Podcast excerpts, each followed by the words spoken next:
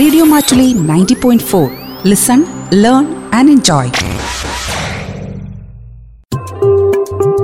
എന്റെ അക്ഷരലോകം.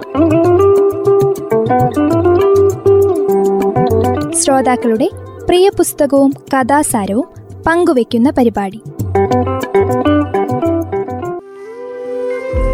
എന്റെ അക്ഷരലോകത്തിൽ നിന്ന് എഴുത്തുകാരിയും കവിയത്രിയുമായ മാധവിക്കുട്ടിയുടെ എന്റെ കഥ എന്ന പുസ്തകത്തിന്റെ വായനാ അനുഭവങ്ങൾ പങ്കുവയ്ക്കുന്നു തളിപ്പറമ്പ് സ്വദേശിയായ ഷുഹൈമ ഹാഷിർ.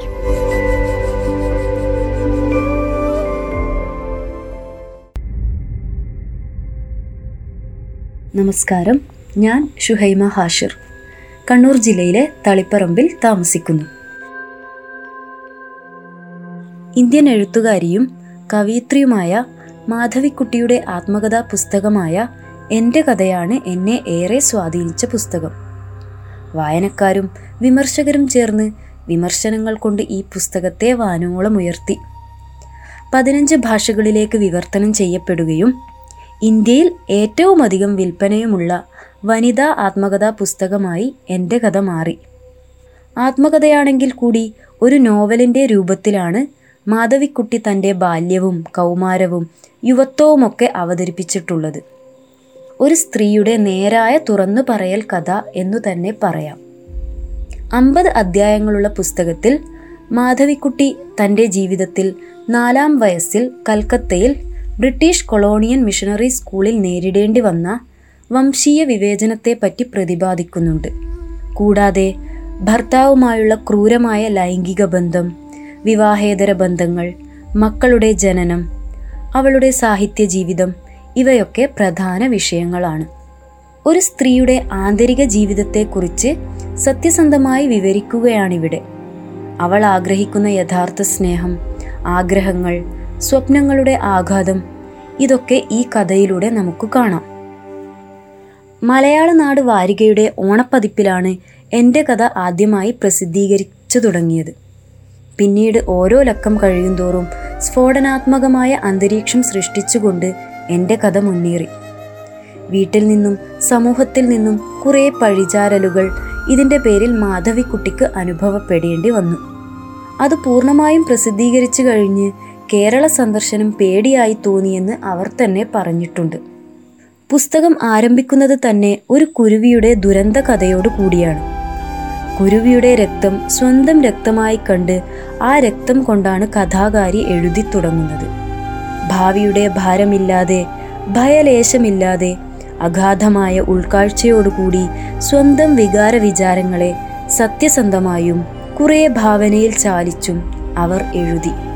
ഒരു സ്ത്രീക്കും അവരുടെ ജീവിതം ഇങ്ങനെ പരസ്യപ്പെടുത്തി എഴുതാൻ സാധിക്കുകയില്ല. കുടുംബങ്ങളിൽ നിന്നും സുഹൃത്തുക്കളിൽ നിന്നും നാട്ടുകാരിൽ നിന്നുമൊക്കെയുണ്ടായ എതിർപ്പുകളെ മറികടന്നാണ് മാധവിക്കുട്ടി ജീവിതം അക്ഷരങ്ങളാക്കിയത്. പ്രണയത്തെക്കുറിച്ച് അത്രമേൽ ഉറക്കെ സംസാരിക്കുക എന്നാൽ ആഴത്തിൽ പ്രണയിക്കുക എന്നും കൂടിയാണ്. പ്രണയമെന്നാൽ ആത്മാവിനോട് ഇഴുകിച്ചേർന്നുപോയ ഒരു അനുഭൂതിയായിരുന്നു അവർക്ക്. ശരീരത്തിനപ്പുറം പ്രണയം എന്ന അനുഭൂതിയെ കണ്ടെത്തലായിരുന്നു മാധവിക്കുട്ടി നടത്തിയിരുന്നത്.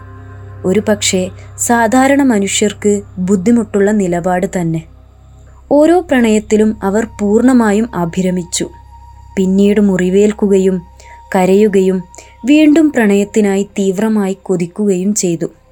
അതിനുശേഷം അടുത്ത പ്രണയത്തിലേക്ക് ആ മുറിവ് പറ്റിയ ഹൃദയവുമായി അവർ ചെന്നു കയറുകയും ഹൃദയം വീണ്ടും തളിർക്കുകയും പൂവിടരുകയും ചെയ്തു.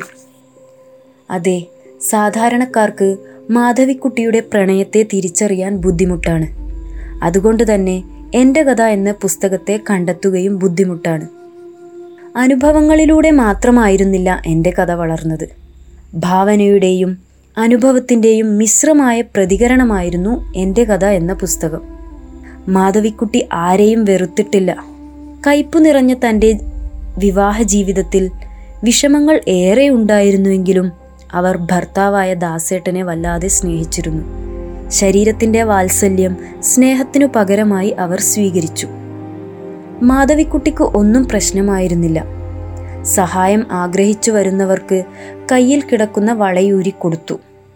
മനുഷ്യത്വം ആവോളമുണ്ടായിരുന്ന ഒരു സ്ത്രീ എന്നതിനപ്പുറം പ്രണയത്തിനു വേണ്ടി എന്തും ചെയ്യാൻ മടിക്കാത്തവളായി മാധവിക്കുട്ടി മാറുന്നത് കമലാ സുരയ്യയിലേക്കുള്ള മാറ്റത്തിലൂടെയാണ്. എന്റെ കഥ ആത്മകഥ എന്ന് പറയുമ്പോഴും അതിനുള്ളിൽ ഭാവനയുടെ തീവ്രപ്രസരം നമുക്ക് കാണാം. ആത്മാവിൽ മൂടിവെച്ച രഹസ്യങ്ങളെ സങ്കല്പങ്ങളുടെ കൂട്ടുപിടിച്ച് മടിയില്ലാതെ എഴുതാനും ജീവിതത്തിൽ പകർത്താനും ആയി എന്നത് തന്നെയാണ് മാധവിക്കുട്ടിയെ എന്റെ പ്രിയപ്പെട്ട എഴുത്തുകാരിയാക്കി മാറ്റിയത്.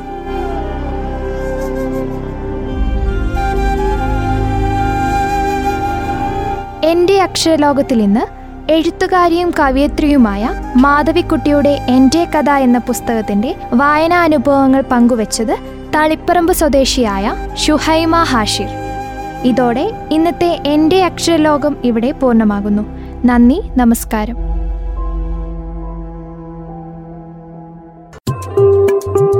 എന്റെ അക്ഷരലോകം.